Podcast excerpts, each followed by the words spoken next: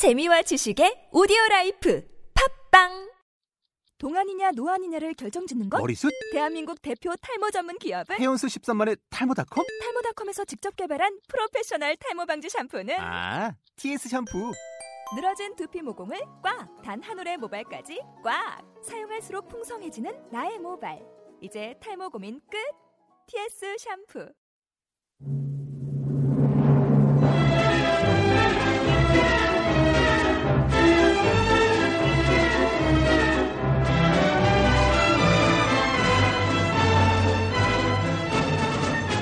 독립영화는 지루하고 재미없다?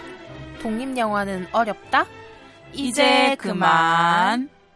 독립영화로 나누는 두 여자의 짧은 수다. 독립영화 수다방. 독다방에서 영화 한 잔 하실래, 예.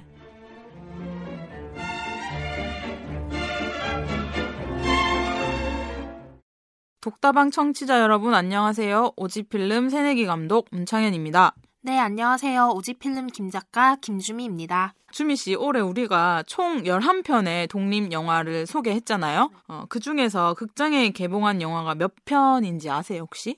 음, 어, 생각을 해보니까 탐욕의 제국, 또 마이플레이스, 아버지의 이메일, 슬기로운 해법, 어, 이렇게 네 편이네요. 어, 사실 영화 한 편이 극장 개봉을 한다는 게 생각보다 정말 어려운 일이거든요. 그나마도 서울이 아닌 지역에서는 독립영화 보기가 더욱 어려운 게 사실 지금의 현실입니다.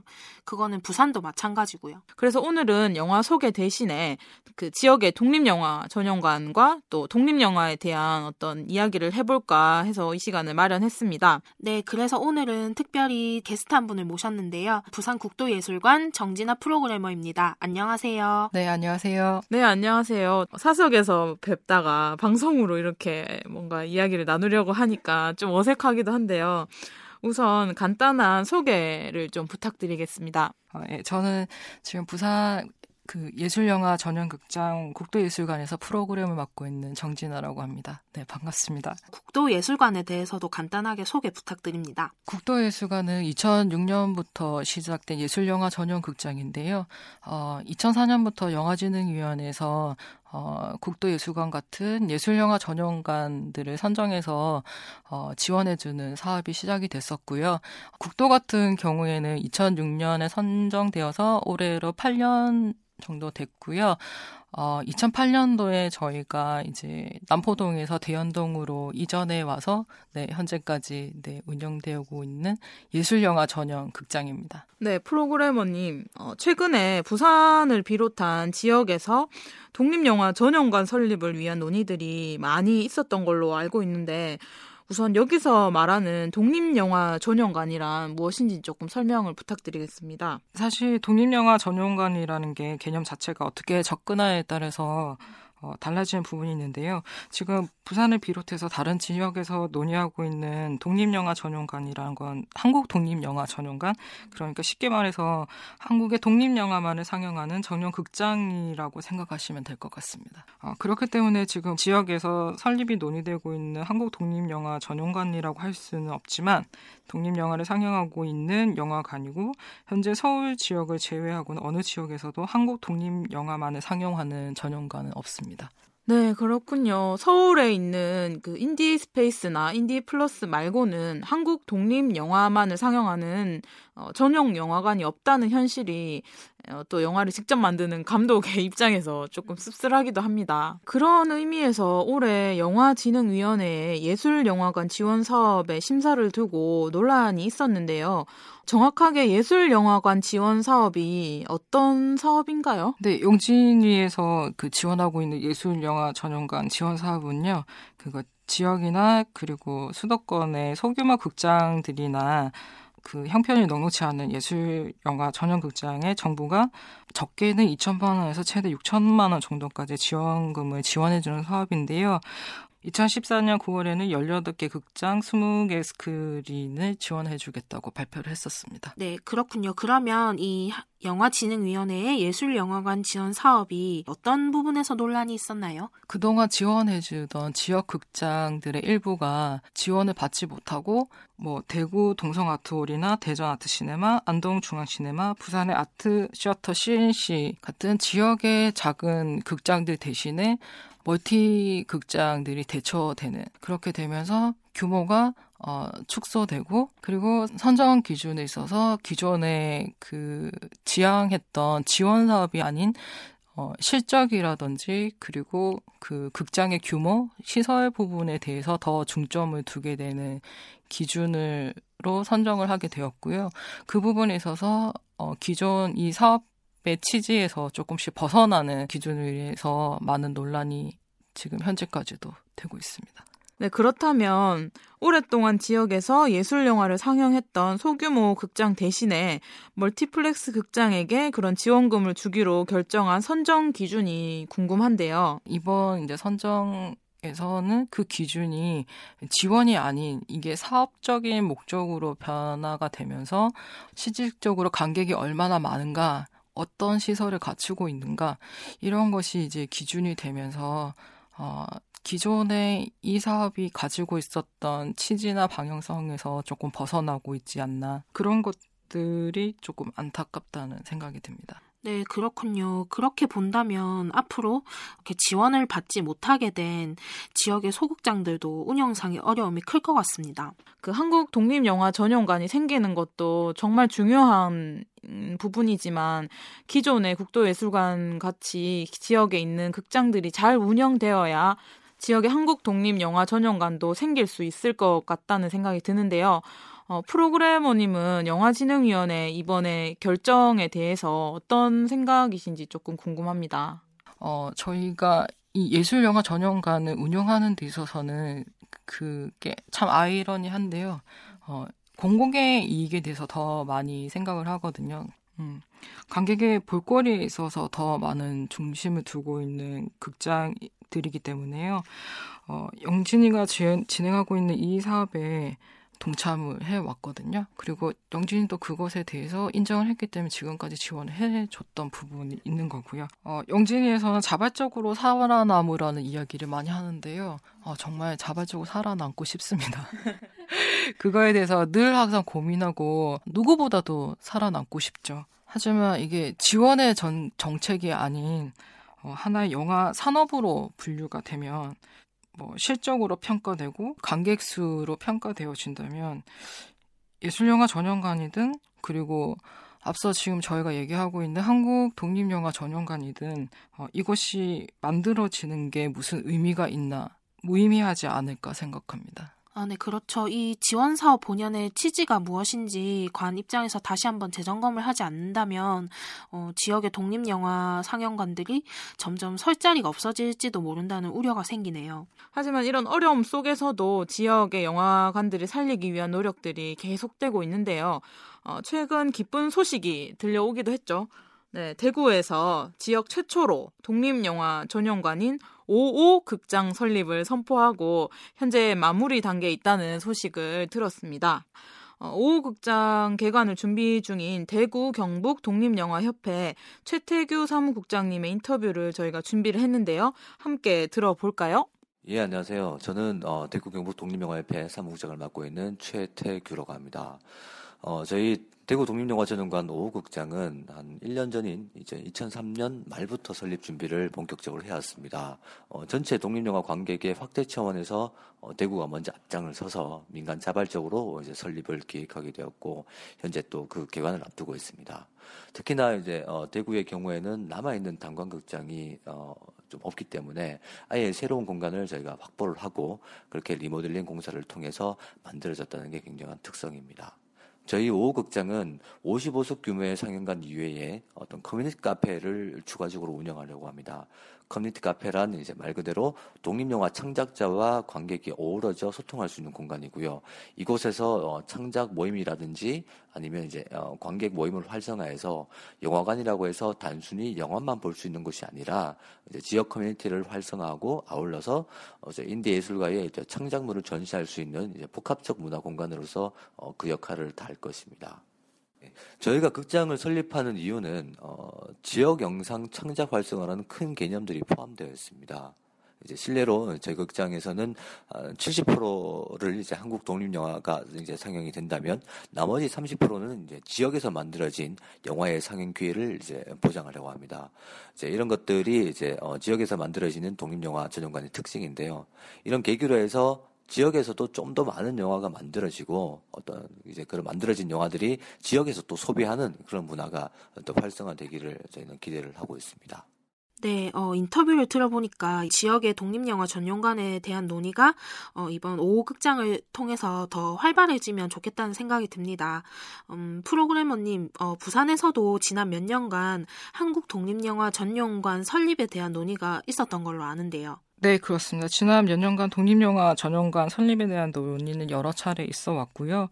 최근에는 네, 2014년 부산 메이드인 독립영화제에서도 부산 독립영화 전용관 설립의 필요성에 대한 세미나를 진행했고요. 어, 저도 어, 패널로 참여해서 네, 발언을 했었습니다. 네, 그렇군요. 그럼 부산에서도 독립영화 전용관에 대한 필요성을 느끼고 있는 건가요? 보통 저희 부산을 영화의 도시라고 하잖아요. 어, 그렇기 때문에 시네마테크나 영화제로 관심이 모아지다 보니까 이런 작은 독립 영화들에 대해서는 상대적으로 그 관심이 적다 보니 독립 영화 전용관을 만들겠다는 생각이나 그런 의지에 여력이 없었다는 게 맞지 않을까 하는데요. 어, 그래도 2013년 영화진흥위원회가 서울에서 이제 부산으로 이전에 내려오면서 음, 부산시에서도 이제 본격적으로 독립영화 전용관이나 예술영화 전용관에 대한 관련 부서들이 생겨났고 지금 현재 관심을 기울이면서 어, 같이 고민하고 있는 것으로 알고 있습니다. 네, 사실 저는 부산에서 독립 다큐멘터리를 만들고 있는 감독이잖아요. 네, 그렇기 때문에 저처럼 부산에서 독립 영화를 만든 사람들의 작품이 안정적으로 상영될 수 있는 혹은 개봉될 수 있는 전용관이 절실한 게 사실이거든요. 그렇죠. 네, 영화를 만들어도 상영할 곳이 없다는 것. 과 또 영화는 관객과 함께 보고 소통하기 위해서 사실 만들어지는 건데 어, 지역 영화에 좀 더 관심과 애정을 가지고 어떤 정책이나 이런 것들이 진행되었으면 한다는 건데 그런 환경이 잘 되고 있지 못하는 것 같아서 정말 아쉬움이 있습니다. 어, 네, 그렇죠. 사실 이런 지역에서 만들어진 영화 자체는 그 지역에서 상영이 먼저 되는 게 가장 좋거든요. 특히, 어, 저희가 만들고 있는 독립 다큐멘터리 경우는 그 지역의 사안들을 직접 다루고 있기 때문에 더욱 그렇고 또 지역에서 만들어지는 극영화도 역시 분명히 그 지역의 특색을 좀 어느 정도 담고 있을 거거든요. 네, 맞습니다. 이러한 이야기에 대해서 부산에서 활동하고 있는 감독들은 어떤 생각들을 가지고 있는지 저희가 궁금했는데요. 극영화 미스지는 예쁘다를 연출한 장희철 감독과 옷이라는 극영화를 연출한 서빈 감독의 이야기를 들어보았습니다. 사실은 부산 독립영화 전용관 자체를 하나의 극장으로 독립영화를 상영하는 극장으로 바라보는 시각들이 아니라 하나의 문화 공간으로 자리매김될 수 있는 공간으로 형성이 되어야 된다는 생각이 들어요. 해마다 100여 편 넘게 단편이 만들어지고 있고 평균 5편 이상의 영화들이 장편 영화들이 꾸준히 만들어지고 있음에도 불구하고 실제로 관객 극장에서 관객들을 만날 수 있는 영화는 몇 편이나 되었는지. 그렇다면 영화라는 지점이 뭔가 하나의 어떤 수익을 낼 수 있는 상품의 지점이 아니라 영화를 하나 예술로 보는 시각들이 거기에 대해 기본적으로 동의를 하는 지점이라면 부산에서 만들어지고 있는 좋은 영화들이 관객들을 찾아가는 그런 근본적인 시스템이 만들어져야 되지 않나. 단순히 1회, 2회 정도 어떤 특별전 형태의 상영들이 아니라 음. 꾸준히 지속적으로 상영될 수 있는 그런 공간과 시스템이 필요하지 않나. 그렇게 해서 부산의 독립영화 전용관이 꼭 필요하지 않나라는 그런 필요성이 제기되고 있는 그런 현재인 것 같습니다. 어, 개인적으로 타 지역에 비해 독립영화관이 많아 보여서 좀 좋은 환경인 것 같아요. 근데 결국엔 문제를 보면 다른 지역도 마찬가지지만 저는 개인적으로 이 부산에 시에서든지 어떻게 좀 정부에서든지 독립영화 전용 상영관이 있어야 된다고 생각을 하거든요. 이렇게는 지금 다른 식으로 운영이 되는 거잖아요. 개인이나 뭐 이런 게. 근데 그게 아니라 지역적인 차원에서 부산이 말만 영화 도시가 아니라 좀 독립영화 전용 상영관이 정말 좀 절실히 필요하다고 생각이 들어요. 그러면 더 좋아질 것 같아요, 저는. 두 분 인터뷰 잘 들었고요. 어, 인터뷰를 통해서 이 부산의 독립영화를 틀 수 있는 전용관의 설립이 좀 많이 필요하다는 말씀을 해주셨습니다. 네, 그렇다면 지역 영화관들이 어떤 변화와 역할들이 필요한 걸까요? 어, 사실 이제 그 예술영화 전용관들이 단순히 보여주는 네, 공간으로서의 그 의미에서는 이제 벗어났다라는 생각을 하거든요.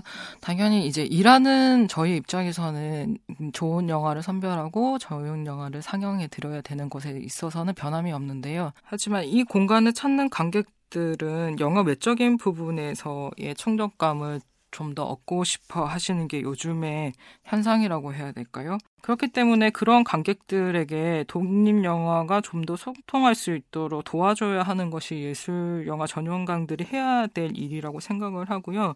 그 단순히 영화만을 상영한 것이 아니라 영화를 통해서 어, 지역 문화를 같이 공유할 수 있는 공간으로서의 활용이 더 중요해지고 있는 시점이라고 생각을 하고 있습니다. 어, 그렇다면 화제를 좀 바꿔서 어, 정진아 프로그래머님이 보시기에 부산의 관객들에게 이런 독립영화 전용관에 대한 어떤 갈증 같은 게 있나요? 있을까요? 그러고 보니까 어, 관객에게는 독립영화 전용관이라든지 이런 문제에 대해서 물어보지 않았던 것 같아요. 그게 어떻게 보면 저희가 가장 크게 고민해야 될 부분인 것 같은데요.